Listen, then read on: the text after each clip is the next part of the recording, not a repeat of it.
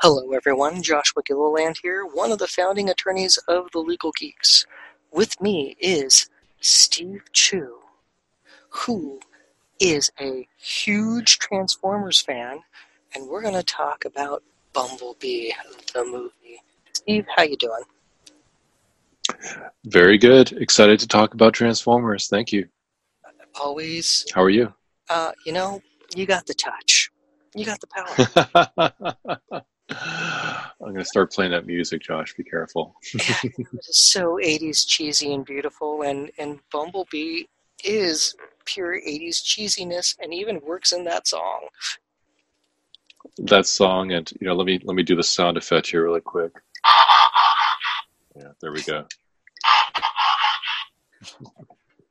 Now, the fact Leonard Nimoy voiced two different bad guys in two Transformers movies should not be forgotten by anyone. Yes, true. Versatile man. That uh, that being said, let's get into some of the fun of Bumblebee. What did you like about this movie as a, you know, yeah, you're a practicing lawyer now, but you grew up loving Transformers. What worked about this movie for you?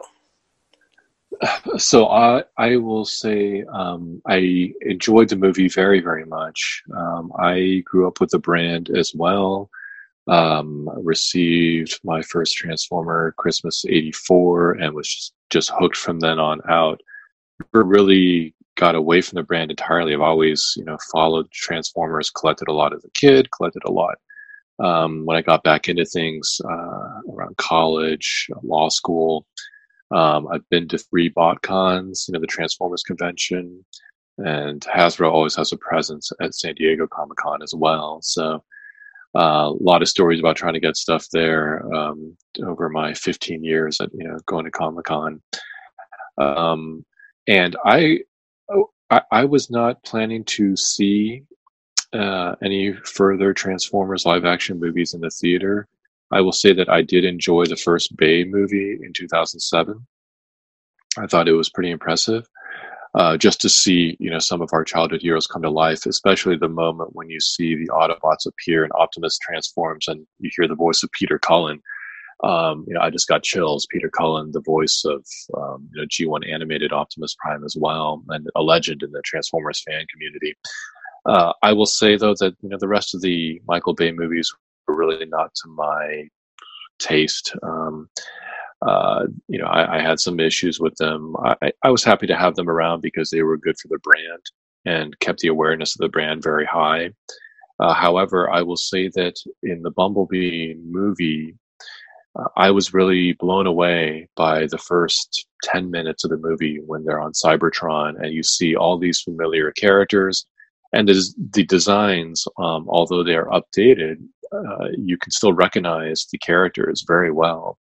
You know, you know, apart from Bumblebee, and you got Optimus, and then you see just a quick gl- glimpse of very familiar characters. I think you see Ratchet, Ironhide, Wheeljack, some of the classic Series One Autobot cars and Minibots.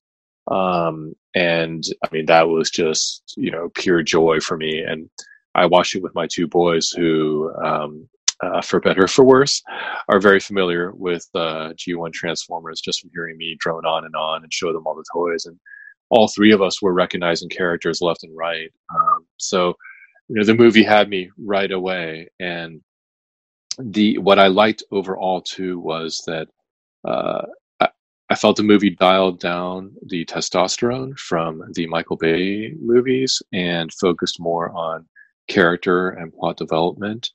Uh, and I, I that. I thought that really uh, benefited uh, the story and the movie. Um, and you could tell that there was tremendous, uh, like you were just saying before we got on, Josh, tremendous respect for the source material. Uh, that was very evident that the people making the this movie really cared very much about the original incarnation of the Transformers, the G1 from the 80s, a um, lot of little touches that were just fantastic. You know, like you said, played Stan Bush's "The Touch" on the radio. I mean, I cheered long and loud when that happened um, in uh, the relatively small theater that I was in. Uh, and you know, there were just so many great nods to both the '80s and to Transformers. So um, I I thought it was fantastic. So that that was uh, my rather lengthy take. But what what did you think? Uh, I loved it because it was everything good and noble and fun about Transformers as a genre. Seeing the fight on Cybertron was awesome. Seeing the Transformers look right, that that they look like the proper vehicles, that Optimus yes. Prime doesn't have flames on him for no reason, that they look the way they were supposed to. And the fact that they don't have like 15 characters at once is also a positive. Being able to focus on one hero and then a couple other kind of extended cameos uh, with Optimus Prime being a recurring theme, whether it's by message or you know, appearance, that worked well. Uh, loved the Northern California tie-ins because you know, growing up yes, in the right. Bay Area, it's like, oh, that's Santa Cruz, or it looks like they're supposed to live in San Rafael, but it looks like the beach boardwalk. It's it's stuff like right. the magic right. of movie making of let's play on Highway One. It's like good you should be on that highway. It's awesome. Yeah. Yeah, PCH. Yeah. yeah. And that and making it look warm and comfortable all the time is also movie magic of it's like, wow, you were able to do that not on foggy days. So good Yes, that's true. yeah, for non Bay non Bay Area natives, they may not realize how much fog there typically is in the Bay Area. if you only see the movies, you think every day is just bright sunshine and clear skies, but not, not always so yeah, if you visit San Francisco, you most likely will not need shorts. Ever. Yeah, right. Uh, there's a, a, handful of days it could be like 90, but that's it, and that's very, very yeah. rare. So they they really captured the spirit of it. I really liked the characters. Uh, you know, whether it was Charlie or was it Memo or Mimo. I'm, I was not quite sure how his name was pronounced because it was so fast. Uh, I like the fact that you know, there wasn't the over sexualization of women nor treating them as objects. So that was a nice. Yes. No. Right. Yeah. Right. No random like butt shots, and it's like, wow, you were just, you know, like who was the cameraman? Why did you think that was okay? And so like that was a nice development. Uh, the way the, the the male and female lead interact uh, with like you know it's like nope we're not there yet. It's like okay cool it's like they're normal. yeah. Right, right. Yeah, you didn't have just this yeah, really quick, oh, get to know you, hook up, you know, all these predictable tropes that happen. It was a little more real, um, which I liked a lot. And there was a lot more focus. You know, the protagonist is female.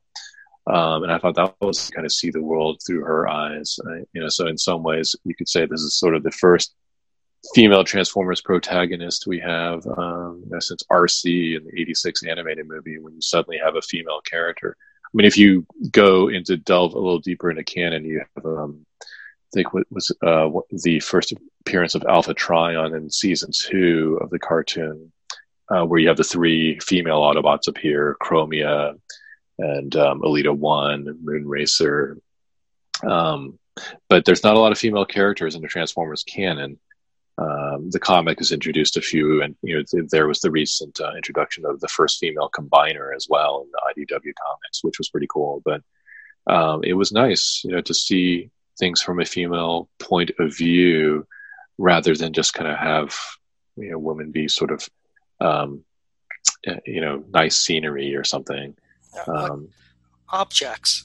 like just yeah, like, call it what it is. And, and exactly. Yeah. And that was it was just a nice break to treat human beings like human beings.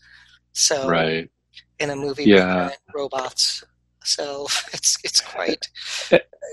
it's it's a fun movie. it's a fun good movie. It is. It, it is, and and I maybe one of the um one of the, one way to illustrate this is too is that I was receiving in the days leading up to the movie's debut, I was receiving messages um, from a lot of my Transformers friends, uh, both here in the United States and abroad, you know, in Europe, who would all just say, "Hey, Steve, you know, are you going to see Bumblebee?" And I was, I was telling them, "Well, you know, maybe." Uh, I was going to say no, but then I, I, went to, you know, I took my two boys to watch um, when the 1986 animated movie was played in theaters one night, uh, I took my boys and some friends, and they had, of course, a preview uh, for the Bumblebee movie. And to that point, I was saying, eh, you know, I'd heard from a few people, hey, you, know, you got to check this out. Look at these designs; they actually look like G1 um, instead of the Bayverse, you know, kind of uh, mechanical designs. Uh, so when we saw the Bumblebee trailer upon watching the 86 movie um, that night, which was, I want to say it's October or November, uh, my boys looked at me and they said, Daddy, we might want to see this. And I thought, yeah, maybe. And then I started getting all these messages from people saying, hey, you do need to see this because it actually is very, very good and very true to the source material. Um, I think um, uh, another way to, you know, one another way to drive this home is to say that there are several moments during the movie, and they're sprinkled throughout. I think kind of well spaced out, where any '80s fan of the G1 Transformers will just, um, you know, get a real thrill. You know, whether it be the playing of the touch, um, other '80s references, music, um, posters, music videos, um, you know, little inside jokes. Uh, yeah, there, there's just so much in there that um, you know so much eye candy so much um, nostalgia candy for for um, any child of the 80s and then i so i was getting chills you know just here and there throughout the movie. And then at the very end that scene where you see bumblebee driving by optimus prime and not the peterbilt you know tr- truck optimus this is the g1 truck optimus. Um, I mean, yeah, I I got some chills there. You know, I, I, just thought, oh my god, oh my god, oh my god, we're seeing you know childhood heroes. There they are. Um, yeah, it was it, it, was a fun ride, and I, I highly recommend it. it you know, I, imagine for a moment in an alternate universe if this had been the first live action movie. I wonder what that would have done. You know, I, I think it would have made a lot of money, um, and who knows what it would have done with the direction of the franchise. Uh, would have been better written, and you know, it's, it's you know the writers and the creative team clearly had a respect or love for the subject matter, and it shows. They they went out of their way to make a fun movie that reflects what the toys were like. That you know is welcoming for all fans. You know, they're they're not trying to go like, oh, I want the seven year olds of today. It's I want everybody. And yeah. and like you know whether it's seeing tv dinners uh, yes. people watching uh, tv while eating dinner on on tv dinner trays it's like yep yes. i remember those days. And, right. and uh, but let, us talk about some of the legal analysis. So yes uh, I, I, you know we, we've we both clearly like the movie there are some legal things that jump out right away and let's just start with the end. Bumblebee and Optimus Prime were headed down the Golden Gate Bridge towards the toll booth. How did they get through? so, so yeah, unless they, um, you know, with that scanner, could they replicate the um, the California Fast Pass um, scan transponder, which would let them go through? You know, but those don't exist in 1987. So yeah, you're right. You're right so it's like, did they have a holographic graphic person? Because you know, like that was a thing, and and that would make sense. But uh, what? How would that work? So yeah, that that that's a good point. Uh, you know, in the Transformers comics, um, when they sort of relaunched um, I think it was under the yeah under the IDW banner. Simon Furman wrote um, several story arcs, and in them they would have sort of holographic projections of people, you know, sitting in the vehicles, and they would go. Uh, sometimes they'd be holographic. Sometimes they would seem to be just blow up dolls, sort of. But they would be there, you know, to kind of mimic um, people being in the cars. And I think that even goes all the way back to the G1 Marvel comic. If I recall, there were times when the vehicles would drive with no drivers, and people would say, "Wait, you know, how is this possible?" And then other times where suddenly um, it would appear that they had someone. Um, you know, I, am reminded from your earlier comment about Leonard Nimoy uh, playing some evil villains in Transformers movies of the scene from Star Trek IV, Voyage Home, where Spock and Kirk get off the bus, and Spock turns to Kirk and says, "What is the meaning of the term exact change?" Yeah, yeah. They hopefully would have had a plan. You know, it's tough to you know acknowledge people from a different planet in a completely different form of life, going, "Oh, what's a toll booth?" So, and if they did not pay the toll, I think I mean they would be subject to a fine, but I don't think we would see a high speed chase or anything like that. No, no, that would be no, and I, I don't know when cameras went in on the bridge. Yeah, that would definitely be a thing. Now let's uh, let's talk about going in kind of chronological order now of um, vandalism. So we, we have the Dare Beach scene of the high cliff jumping, and, Charlie Charlie was right to say no to that. That was radically dangerous. Oh yeah, absolutely. Don't do that. And so the heroes decide to go get revenge, which heroes shouldn't do that. Like, and I get they're teenagers and you know could be very upset because hey, you just mocked the the protagonist's dead dad, but that's not a reason to go out and TP an egg and ultimately destroy a car. And you know, like that really hits the vandalism you know, laws that we have in California, and, and even though this is a fictional city in California, uh, vandalism is the malicious defacing with graffiti, damaging or destroying uh, of real of personal pro- or personal property, and that's what they do. I mean, you know, TPing would fall into that, egging would fall into that. Uh, the you know, jumping up on the down on the car is uh, ups the ante to you know you're destroying somebody's car, and like we have laws against that. So I understand from you know a story you know perspective of wanting to you know show something fun and Bumblebee doing something human and dancing around and inadvertently you know breaking a car like I get all of that but it would be great to not have the heroes seek revenge right you know pulling from uh, the Star Wars genre you know, a Jedi should not seek revenge, right? Which is why they changed the title of the third movie, well, from Re- Revenge of the Jedi to Return of the Jedi. Um, revenge is a tricky issue, uh, and it's a it's a story theme that's dealt with a lot in various sci-fi genres, where you, know, you go down that path and uh, it leads you to a bad place. I think that legally speaking, you know, when the kids go and their, their plan, you know, it appears to be at the outset, at least, to just TP the home, um, not actually cause physical damage, just really be more of a nuisance and kind of hit back a little bit and say, hey, you know, you can't just push us around like that. Um, you know, at that point, I mean, we're talking about really some minor um, uh, violations of city ordinances, nuisance um, type ordinances, nothing too serious, you know, the type of thing that one expects to see from teenagers from time to time.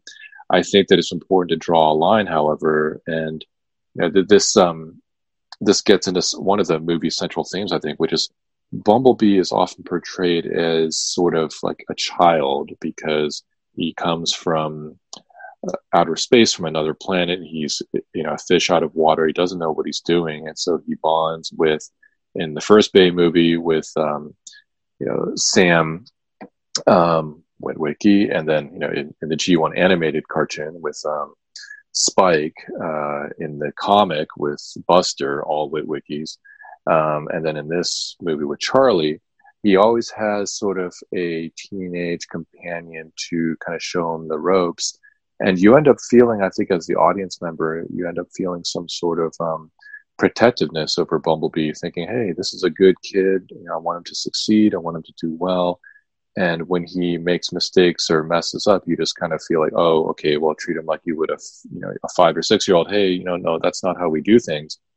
Um, so I think that the intent, at least before they set out to, to the house, is let's just um, cause some mischief. Let's not actually do some irreparable damage. Um, but you know, I, I, think when Bumblebee gets up on that car, I don't think he's intending to destroy it. uh, that you know, that would be what what his defense attorney would probably argue if it ever got to that point um, in front of a court. Uh, but the bottom line is, like you say, they they do cross the line there. They, you know, I think that you can be with the characters and root for them, you know, when they're just TPing the house. But once they actually start causing um, real damage and they destroy the girl's car, you know, it's a classic case of intending uh, the action versus intending the consequence. Uh, you know, did they mean to cause some mischief? Yes. Did they mean to cause that much mischief? Probably not but yeah, it's vandalism, plain and simple. I don't think they have much of a defense there. You know, what, what are your thoughts, Josh? Uh, no, I mean, and worse, Charlie's now 18, so can be prosecuted as an adult. You yeah. Know, get into issue with Bumblebee and his mental capacity because he did suffer traumatic brain damage, or at least that's how we would qualify it. Uh, I don't know how an Autobot would qualify having memory circuits damaged or destroyed, but he suffered brain damage. And his mental capacity was diminished because of that. So I think there's a good insanity defense that he didn't understand the wrongfulness of his actions because right. of the injury he sustained. Now, that does raise some interesting exploitation issues of Charlie and Memo and and th- them encouraging him to do things. Right. He also, he also makes decisions on his own, such as uh, after the vandalism, we have the high speed chase, whereas, whereas at least as you know, as fast a chase you can have in a VW Bug. Yes. Because I don't think that would be high speed. Right. uh, uh, but he does have more under the hood, so yeah. Uh, my dad had one of those cars, and it was yellow. So yeah, they're cute and fun, but you know they're simple and not fast. Uh, now I do remember stories of people making race cars out of them, and let's not forget the Love Bug. Forever, Herbie shall be known. Uh, but let's talk about uh, like that's not okay for to have the good guys in a high speed chase with the cops because there is a duty to stop uh, because of our vehicle code that if there's a police officer who is you know has at least one red light going siren in a clearly marked police car with uh, and he's in uniform like you need you check all the boxes that they should have stopped. And when they refused to stop, we get into the issue of trying to willfully uh, evade the police, which was clearly their issue with the high speed chase. So, again, good guys in a high speed chase with law enforcement. So, again, not the best message to send, uh, but I get it with they were trying to tell the story and you you do need some kind of conflict. So like I get why they did it, but I would have preferred another way. so yeah, unfortunately, you know, as I'm sitting here staring at my um, Autobot uh, leadership, you know, matrix of leadership, I'm thinking Bumblebee could have used some of the wisdom of the ancient Autobots there. Unfortunately, um, you know, I, I, think he's one that would have generally respected law enforcement, certainly on his native Cybertron. And uh, this is another case where you're in for a penny, in for a pound. You know, they start out with the mischief, it gets a little out of hand, then they have to kind of flee, and you know, the last thing he wants is to be apprehended. Know, maybe he could plead some sort of an insanity defense, uh, perhaps. I mean, we've we we're talking about sort of the difference between robots now and humans or you know, robot i guess would be sort of a loose definition because these these are autonomous living sentient robots uh, so we, we get into the larger almost philosophical you know, there's a philosophical intersection with the law here are the robots alive um, you know, I don't know how far we want to go down that rabbit hole necessarily. That that has been explored in the comics before, uh, sometimes in some of the the um, you know animated show uh, episodes as well. Um, but the place that we're trying to get to is can we argue some form of diminished capacity, sort of almost like a insanity type of defense um, you know, maybe. I mean, as you point out, Bumblebee did lose some of his memories, and he's having some issues um, trying to remember what his mission is, what he's supposed to do.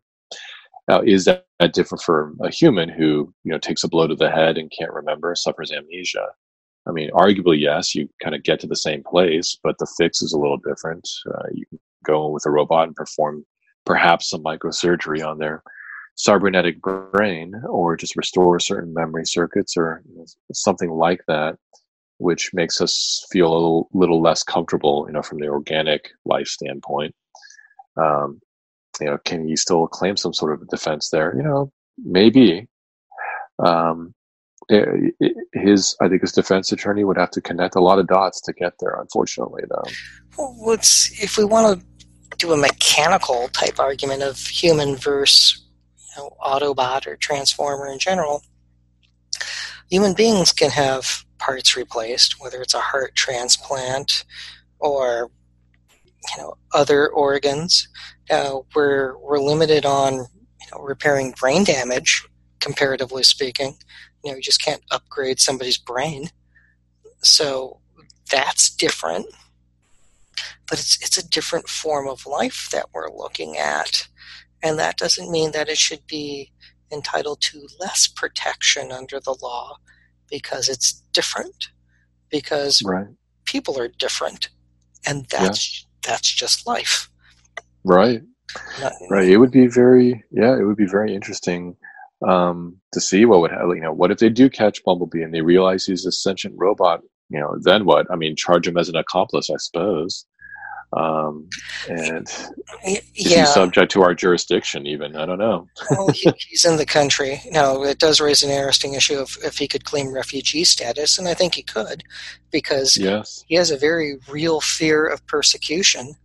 And unlike some caravans he actually can drive faster than law enforcement's vehicles but that's a different topic. Right. We're, we're, we're, we say nothing controversial on this podcast, Josh.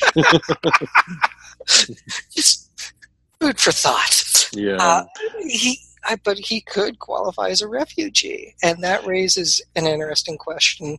Uh, you know, in, in thinking back to like 1987, like we we had a different view. I mean, like Reagan was president, and you think of the debate between uh, you know then Governor Reagan and then former CIA director you know George H. W. Bush about compassion for immigrants and right. you know in, in that famous 1980 debate in I think it was Iowa, and I think the the Autobots clearly fall into that. You know, just as you know we welcomed you know people who escaped Vietnam crossing the Pacific in open boats to get to the United States. You know, Autobots could fall into a similar category because they would be that that quintessential American dream. Um, they could be, yeah. That that would be a really um, interesting way for them to approach it. Uh, you know, they certainly meet some of the um, asylum requirements. You know, mm-hmm. sort of mm-hmm. fleeing their homeland. In is there a genuine, credible fear of persecution um, or harm should they return? You know, yes. At least in this timeline, apparently the Autobots have lost uh, the the war for Cybertron. You know, there are many references to make there. There's a lot of comic material. The war that lasts a million years. Um, there's also you know the uh, the video games War for Cybertron, which um, was also outstanding and actually looked visually a lot like what we saw in the first ten minutes. Um, you know the More Than Meets the Eye three part miniseries that kicked off the G1 cartoon as well. Uh, you know there are certainly some the first ten minutes of the Bumblebee movie I think drew some visual inspirations um, from that as well. But I mean, just putting that aside for a moment, uh, you know, Bumblebee would certainly have a a credible claim for asylum status, uh, you would need a you would need some form of immigration lawyer to help him make that application, and that would typically, at least not end up at some point, not necessarily in an Article Three court, but in an immigration specialty court. Um, you know, before an administrative law judge that specializes in immigration. Um, there's a lot of material there, but I also want to talk about sort of a parallel track, which um, struck me, which is there's another option. he could possibly claim to be a um, a diplomat or you know a representative from Cybertron or from you know the from the Autobots, um, and that he is trying to establish some relations with Earth, uh, and therefore claim some form of diplomatic immunity, which actually may protect him from prosecution, you know, should that be accepted. That raises an interesting question with diplomatic immunity, which is a like a spinoff of sovereign immunity, and that does uh, require that all of his actions be driven for part of a diplomatic nature as opposed to military action. So that's right. uh, that's also interesting because Black Panther would have that as well with right and you know I, I think the part of the idea behind granting uh, diplomats immunity under diplomatic immunity is that okay well you are in our country for these um, grand purposes uh, for you know relations between two different countries if you end up in trouble, we agree that we will not prosecute you under our crimes, but we will at least, there's some expectation that you will be subject to uh, judgment or potential punishment um, uh, pursuant to the laws of the country or place that you do come from. So, you know, Bumblebee could argue, well, you don't really have jurisdiction over me. Really, I should be bound by the laws of Cybertron, Cybertronian law. Yeah, we, we don't want to go down the path of Lethal Weapon 2. right. Uh, just a different direction for it. Now, this also touches a fun issue with the Decepticons working with the U.S. government. They arguably violate the Stored Communication Act of 1986, which was on the books. Yes. And we already had the ARPANET. We already had you know, the beginning of the internet, and which is a completely different story on how that comes to be, but the beginning of it's there. And there, you know, there are wonderful old videos people can see on YouTube about, uh, you know, the dial-up service and people actually putting a phone receiver onto a little cradle that connected to the computer. I remember and, those days, yeah. and it's just like, so we already had the internet so the story paints the Decepticons as inventing the internet, and it's like, mm, no, we already, we already had it.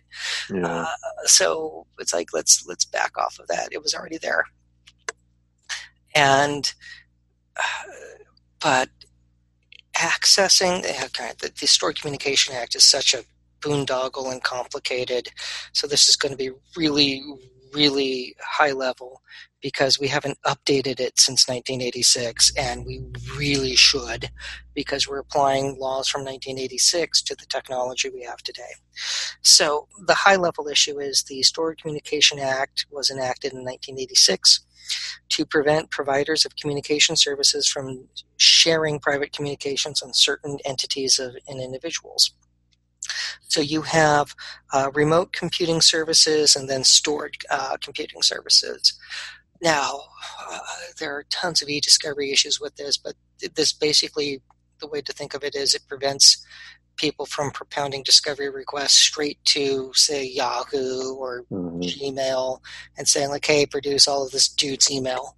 Like, that's not how it works. Right. because, uh, you know, like that, that's a third party request and, you know, the SCA would actually prohibit that. And, and, you know, Facebook and others, you know, fight like hell uh, in court with when you get third party requests. Yes, they, yeah, they, they have an army of lawyers, Facebook, all the social media companies, because they get these requests. So what they teach practitioners at ESI seminars, and you'll know this, um, you know, as well or better than me, Josh, but what they tell practitioners to do if you're going to try to obtain information about a litigant's social media history or content that you need to really get it right directly from the litigant, from the party, rather than trying to go to this third party uh, company. Yes, and that's you know Rule 34 exists for a reason. Don't do a Rule 45 request when you should be doing a Rule 34 one. Uh, but the kicker to that, there are exceptions for trying to like find someone who's defaming you anonymously online. Um, they a provider could be required to not divulge content, but maybe somebody's identity. Uh, there have been cases like that, but again, there's still a high burden in order to pull that sort of thing off. So, the Decepticons and the U.S. government totally violate the Stored Communication Act, uh, if not crossing into violating the Fourth Amendment with the government basically approving content searches of everyone in the Western United States. Yeah. Without a search warrant. So, like, this is beyond like the, the metadata bulk collection because it's full on content and that's the Fourth Amendment doesn't allow that sort of thing. There's no probable cause yeah. there. And context is important, as you're pointing out. We're in the 1980s. This is well pre 9 11, where it was a little more easy for people to justify, um, you know, Fourth Amendment intrusions. Um, so, uh, you know, realistically, if we play this out, uh, and it's interesting to think of it in this way, the legalities here, you've got these two alien beings, the Decepticons, you know, who are given access um, through working with the United States government, given access to our satellite system, to our information technology system, in exchange for the information that the Decepticons are providing, technological, you know, sort of advances. Um, but at some point, let's say that the scientists and the government people that are involved in this all survive and you know have uh, a lot of great information. If you know come out of it ahead with a lot of great information and, scientific advances um, should their conduct see the light of day whether it be through some you know sunshine act foia request um, some lawsuit some whistleblower who says wait a second what we're doing is wrong and i'm going to go to the press or whatnot and should all this ultimately be judged in front of a court of law i think you're right there is some serious legal peril for the government officials that were involved. Um, you know, I mean, what would their defense be? Well, yeah, we know we violated the law, but we just we got a lot of good stuff in return. So there we go. Yeah, yeah. Let, us not forget posse comitatus. with, right, right. With Sector Seven, which is not law enforcement; it's military, and you got the military conducting arguably law enforcement activities in the United States. Right, and you start running into a lot of issues there too. You know, so um, there it would be a mess to untangle for sure. I mean, the um, the idea there being that the United States military, at least, was not, you know, not envisioned to um, be playing this role of spying on our citizens and um, in furtherance of the agenda of two alien Cybertronian Decepticons. Uh, but uh, yeah, and, and, it's nice to, to see you know the one of the heroes go like their name's Decepticons. Isn't that a red flag? I mean, it's like the fact that they own that. It's like it's like does anyone else think this is bad? no, that, I'm. And that was great. The fact that the movie takes the source material seriously but doesn't take itself too seriously i thought was just terrific um, yeah that and like they could, you know, on one level they're kind of boxed in because they can't have just everyone in Sector Seven recognize the Autobots as the good guys, right? Because of you know the original Michael Bay film, so like their, right. their hands were a little tied with some things that they could do and couldn't do creatively, but what they did worked. And you know, you do have that hero turnaround of like, ah, he's a good guy. And that was nice. You know, John Cena kind of sees at the end, it's like, okay, I get it now. You know, despite all I've seen and heard beforehand, what I saw just now in this battle, the way that Bumblebee conducted himself, he, he gets sort of who the good guy is and, you know, let, lets him go. So they have that sort of hero to hero, you know, understanding. Um, yeah. Well, then it's like, oh, he didn't let me die. I'm I'm wrong, and he's, right. he's enough to own that of like, oh, I would have been a mark on the ground, and he caught me, so I was wrong, and my bad. Uh, yeah, yeah, but you know that uh, that moment, it, it, was nice that they at least allowed uh, you know the audience and the story to have that moment where the main um, human um, sort of soldier protagonist, John Cena, who you know you want to like. I mean, he's um, just even if you try to put aside the all the great deeds that um, the person himself does individually, and you know he's a native here um, in San Diego, Southern California, but he himself, uh, Sports Illustrated, recently carried an article about he how he by far and away he far and away holds the record for most um, Make a Wish visits to sick children in hospitals in their homes, and he does it all the time. And he never wanted his name to really get out much until he was until he was persuaded by the idea that if he did allow his name to be attached, that it would result in more donations and more money, more fundraising for the Make a Wish Foundation. Um, so, I mean, he's just someone who, who does a lot of good. There's a lot to like about him, uh, even outside his um, wrestling persona. And I can say that um, my kids on the playground, they all admire John Cena. He's sort of the guy that they refer to. Oh, okay, you, know, you could fight me or fight John Cena. You know, I guess in the '80s, what what would have been the equivalent of Hulk Hogan, perhaps Arnold yeah. Schwarzenegger. Yeah, Mr. T. I mean, like there's a, Mr. T. Absolutely, yeah, Mr. T.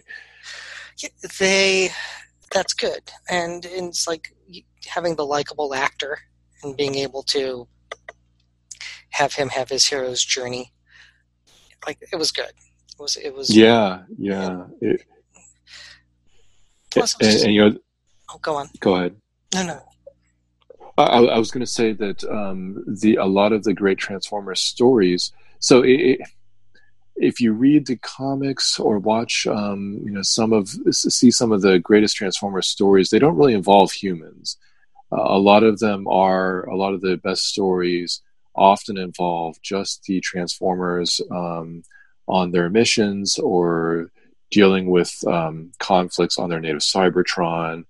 Um, you know, the brand itself, I think, has seen a real creative um, high point with a lot of the IDW comics and James Roberts, the outstanding writer from the UK, um, who took who basically split up the Autobots into a couple of different groups sent um, Rodimus Prime or you know, Hot Rod um, on a mission, sort of like a pilgrimage with a group of um, Auto- Autobots, including you know some um, including Cyclonus and some others, and the More Than Meets the Eye series, and then you've got Bumblebee kind of taking charge and becoming the leader of the Autobots who remain um, behind. But uh, there, there are you know one of the challenges if you have a Transformer story is how do you make it relatable to humans if you have human characters, um, and the way that a lot of uh, writers have tackled that is to uh, form these bonds between human characters and transformer characters you know when you realize that the characters have a lot in common uh, and you, you, do that with sort of archetypes you have the soldier human bonding with the soldier robot uh, or you know there was a very powerful moment in one idw comic where you had prowl the police car who was second or third command of the autobots depending on you know how you go how you measure that uh, in series one but he's uh, transforms into a police car. He's law enforcement, and he's undercover in this one comic as a police car. And the humans are looking for the Transformers, can't find them. And then in just long, you know, really quick um, uh, Reader's Digest version, there is an accident. I think a building is collapsing. A child is about to be hurt or crushed by falling debris. Prowl in his um, police car mode suddenly transforms a bit so that he can reach out and save this child and then there's a cop, a human cop, standing there, and he's just flabbergasted, saying, "Wait a second, um, you, just blew your cover. Wait, how long have you been undercover? Oh, you've been there for months. Oh my God, my sergeant is going to kill me. That you know, I had I didn't catch you earlier, but why did you blow your cover?" And Prowl just says, "I couldn't just stand here and do and not do anything. I had to help somebody." Um, you know, regardless of the consequences, I just had to do what was right. And the cop says in that moment, you know spoken that was spoken like a true beat cop and they kind of get each other in that moment and then the human cop says well um, so i would have to call this in but you know it's going to take them a little while to get here and if you want to get going i didn't have to see you here uh, kind of similar to this moment that john cena has with bumblebee so you know you can have some really powerful storytelling moments like that, uh, which which is why I'm glad that you know we got to see that at the end of um, the Bumblebee movie. Plus the nice little Breakfast Club ending. You know, again, it's like you know, the the the the only thing during the fight that kind of gave me pause. Uh, I'm like, they do it for story purposes. So you know, Charlie hasn't done a high dive since her dad died. Yeah Okay. So she does a high dive into the dry dock that's full of debris Yeah. first. That was stupid. I'm like, I get, I mean, like, it's a beautiful dive. Like, I understand the symbolic nature of it, but that's a dive you do feet first. Because when they teach in the Navy and the Coast Guard, man, uh, excuse me, abandoned ship drills, you jump off the ship feet first, cross your legs so that way it's a better shock absorber when you hit the water. You cover your eyes so that way you don't rip them out. so it's like she did everything she was should not have done. But I get story wise why they did it. So it's like you're just gonna sit there. It's like don't do it. It's like I understand why, but it's just that's not. I mean, it's like it's dark. You can't see through the water. Or how deep is that thing? Because again, she could have been head first into debris, yes. or it could So have that too shallow for her to dive into. oh yeah, that that could have ended in very in many bad ways. Um, so I, I think it's great um, that you focus on that because you're absolutely right. Um, you know that that would not be the way to do that. Um, I know what my my wife would say uh, if I brought up that complaint. She would say, "Really, you're focusing on that little moment and trying to inject reality into a movie where you've got these gigantic transforming robots running around and blasting things and lasers and science fiction tech, and that's the thing you focus on." Um, Yeah. to, Yeah. to which I would respond, "Well, yes, you know, can't we at least have a little reality in this movie, right?" Yes. the robots look like they still follow the laws of physics. It's like yeah, right. Yeah, It's, it's like they're working really hard to have things make sense. You can, you can see where the door is on his back, and it's it's like, don't do it, don't do it, kid. I mean, I get why, but two feet first. I'm like, I'm like, don't do a cannonball because that'd also be weird. But you know, just- yeah, but again, story wise, it's like that's where they had to work in the dive. Uh, yeah. You, you get that. You know, she and Bumblebee have their character moments where they overcome their challenges. She makes her dive. Bumblebee defeats the Decepticons, accomplishes his mission. You know. and how he defeated both Decepticons was cool. Like using, Yeah, using the chains. Like, you think this can hold me? hold me right. That was great. He just shreds him. It's like, well, okay. It doesn't. It doesn't need to hold you. You know. Let's hold you a little tighter now. You know. Yeah. That's not the plan. And, and again, shoot the uh, again the lock. Uh, uh, again, that was kind of a funky dry dock, but whatever. Uh, yeah.